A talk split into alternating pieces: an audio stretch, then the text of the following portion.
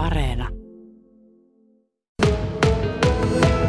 Voiko tällainen metsäpalo syttyä rikotusta lasista? Nykyään tietysti vähemmän ehkä sellaisia lasisia limpparipulloja esimerkiksi on, mutta sellaisesta rikotusta lasista. Totta kai sen syttyminen on mahdollista lasistakin ja se ehkä, jos ajattelee niin käytännönläheisesti, niin se vaatisi vähän niin kuin sellaisen suur, suurennuslasityyppisen ilmiön siinä, että se valon säde, mikä käy auringon valon säde käy siihen, sitten se tavallaan muodostuu sellainen niin kuin, vähän niin kuin polttopiste, että se rupeaa kuumentamaan sitä ää, maastoa sillä taustalla, mutta tota, en itse ainakaan nyt äkkiseltä juurikaan muista, että tämmöistä olisi päässyt ainakaan kovinkaan usein tapahtumaan. No entä sitten, jos metsään on mennyt henkilö tekemään vähän metsähommia, siellä kirves kilahtaa kiveen ja siitä tulee kipinä? No se on vähän samaton metsätöiden tai tämmöisten käsityökalujen käyttö ylipäätään, niin että jos sieltä voi kipinä aiheutua ja olosuhteet on sen kuivuuden tai lämpötilan tai muun syyn johdosta sellaiset, että se siitä voi tulipalo syttyä, niin on toki mahdollista. Mutta useimmin nämä kuitenkin lähtee koneiden käytöstä, nämä tämän tyyppiset metsässä olevat tulipalot, jos, jos on niin kuin laitteistosta kysymys. Eli erilaiset metsäkoneet ja sitten turvesoilla käytettävät työkoneet? No kyllä näin joo. joo. Kuinka usein se kuljettaja tai se työntekijä siellä tällaisella koneella huomaa sitten, että oho, no nyt tulikin kipinä ja hetkinen, siinä alkaa liekkiä olla? No jos katsotaan noita metsä- ja maastopalojen lukumääriä meillä Etelä-Karjalan alueella, otetaan tarkastelujaksoksi vaikka noin viisi vuotta, niin meillä keskimäärin 70 maasto, maastopaloa vuosittain, ja se vaihteluväli on noin 50-100 kappaleeseen. Ja, ja tota, kaksi kolmasosaa näistä tulipaloista on ihmisen aiheuttamia tavalla tai toisella. Ihmisen toiminnasta aiheutuvia. Ja sitten siellä on toki näitä koneen aiheuttamia, ja siellä useasti on just on metsä, metsäkoneet tai sitten on tällaiset niittokoneet, mistä aiheutuu kipinää.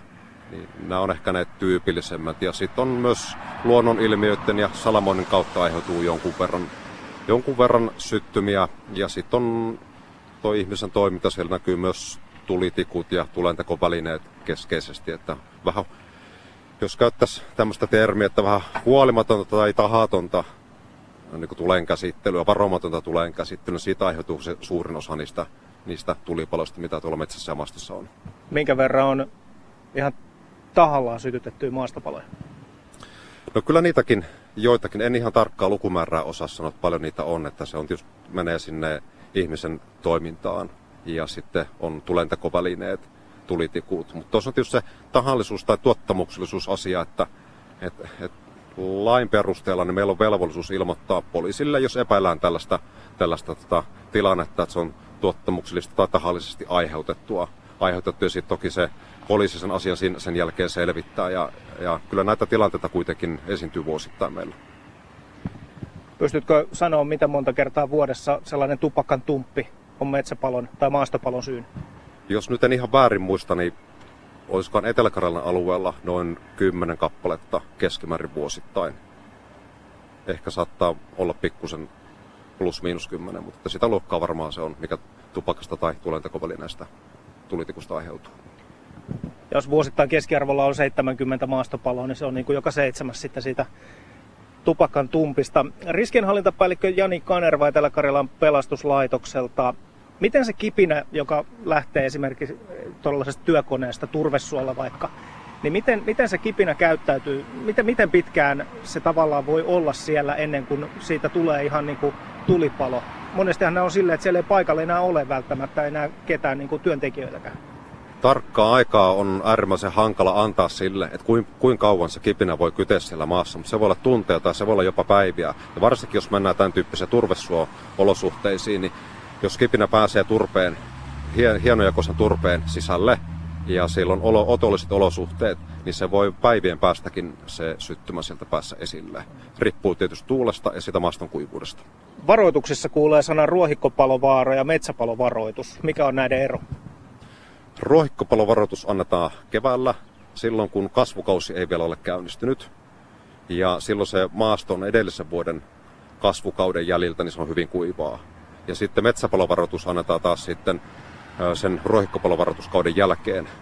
jälkeen. Ja ilmatieteen laitos antaa nämä varoitukset. Ja niissä on lainsäädännön velvoitteet on samat molemmissa, eli se avotulen teko on kielletty ruohikko- ja metsäpalovaroituksen aikana tuonne maastoon ja ympäristöön. Ja sitten vielä tälle vuodelle on tullut tarkennuksena metsäpalovaroitusten osalta, että ilmatieteen laitoksella on kolme eri portainen asteikko myös metsäpalovaroituksille. Mutta edelleenkin niin se, kun se kuvastaa se asteikko sitä, että se matalin taso, niin se syttymisherkkyys on pieni, niin sitten kun se nousee seuraavalle tasolle tai ylimmälle tasolle, syttymisherkkyys on voimakkaan ja silloin se palon leviäminen suuremmiksi tulipaloksi on niin riski on korkeampi, mutta edelleenkin ne samat velvoitteet, se avotulen teko on kielletty ruohikkopalovaroituksen aikana sekä sen metsäpalovaroituksen aikana, riippumatta siitä, millä tasolla ollaan siellä varoitusindeksillä. Väännän vielä rautalangasta. Jos tällaisen metsäpalovaroituksen aikana menen laavulle, missä on ää, tällainen betonirengas nuotiopaikkana, saako siihen tehdä tulen? Pelkkä betonirengas laavulla tulenteko-paikkana, niin se luokitellaan avotuleksi. Avotulenteko on kielletty ja sitten se, mikä ei ole avotulta, on käytännössä sellainen, mistä kipinöinti on estetty ympäristöön. No se oli kyllä aika selkeä, selkeästi kuvailtu. Riskienhallintapäällikkö Jani Kanerva, tähän loppuun vielä, niin minkälaisia työkeikkoja nämä sitten on teille valolaitoksen porukalle, tällaiset sammutustyöt maastopaloissa? No kuten kuvaili, että noin 70 tehtävä noin vuosittain aiheutuu Etelä-Karjalan pelastuslaitokselle ja riippuu tietysti siitä ennen kaikkea, että miten nopeasti se havainto ja ilmoitus siitä tehdään ja kuinka nopeasti siihen tilanteeseen päässään kiinni. Eli toisin sanoen, että miten laajaksi se palo on ehtinyt levitä. Ja sitten se, että, että miten kaukana se on, on lähimmistä tiestä tai ajourasta ja miten, miten nopeasti pystytään tekemään ne tarvittavat kalustoselvitykset sinne palokohteeseen. Jos ne on hyvinkin tien vieressä, helposti saavutettavissa, ne on helposti hoidettavissa. Mutta sitten jos mennään pikkusen kauemmaksi tiestä ja on huonommat kulkuyhteydet, niin totta kai se haaste kasvaa. Kuinka monta kertaa näistä 70 tulee sellainen maastopalo, että sinne on esimerkiksi vedensaanti tosi vaikeaa? Vaihtelee vuosittain. Mutta siellä on niitä muutamia, sitä 70, noin viisi kappaletta on sellaisia, mitkä koko luokka menee sitten puhutaan useimmista hehtaarista vuosittain. Moni varmaan kuuntelijammekin muistaa viime kesältä Taipalsaarelta sen Suurisuon turvesuon palo, joka oli aika aktiivinen kolmisen vuorokautta ja siinä sitten meni kaiken kaikkiaan viikko jälkisammutustöissä. Siellä oli kaiken kaikkiaan noin 400 henkeä näissä erilaisissa pelastustöissä. Riskienhallintapäällikkö Jani Kanerva, minkälainen painajainen toi on pelastuslaitokselle? No minä en tiedä, onko se painainen, mutta että haastava tilannehan se on. Kuormittaa paljon. Kuormittaa paljon. Ja jos mietitään, niin, niin pieni palo sammuu pienellä määrällä vettä. Ja iso palo vaatii sammuakseen paljon vettä. Ja niin kuin tuossa äsken totesin, että mitä aikaisemmassa vaiheessa päässään kiinni, pyritään ennaltaehkäisemään, ettei syttymiä pääse tapahtumaan, tai niihin pieniin syttymiin päässään kiinni. Aina helpompi se tilanne on. Mutta sitten noissa ton koko luokan tilanteissa, niin siellä on sitten vaarana, että sitä aiheutuu alueen, sen paloalueen ulkopuolella olevalle väestölle savun muodostuksen kautta niin vaaraa ja haittaa. Ja muistanko oikein, että sekin palo jonkinlaisesta työkoneesta sitten lähti? Todennäköisesti työkoneesta tuotantoalueella kuitenkin palo on päässyt syttymään.